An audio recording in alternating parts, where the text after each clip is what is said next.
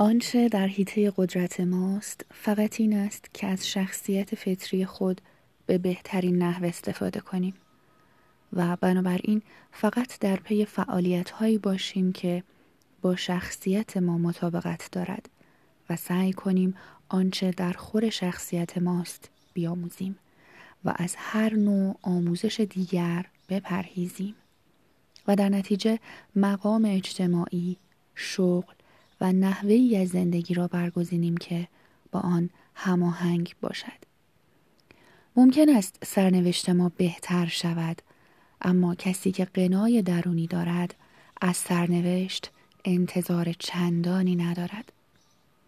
هنگامی که سقرات چشمش به اشیاء تجملی افتاد که برای فروش چیده بودند گفت چه فراوان است آنچه بدان نیازی ندارم مقدار سعادتی که هر کس می تواند به دست آورد در اثر فردیتش پیشا پیش معین شده است. به ویژه محدودیت های ذهنی توانایی آدمیان را در کسب لذت از آغاز تا پایان عمر مقرر کرده است.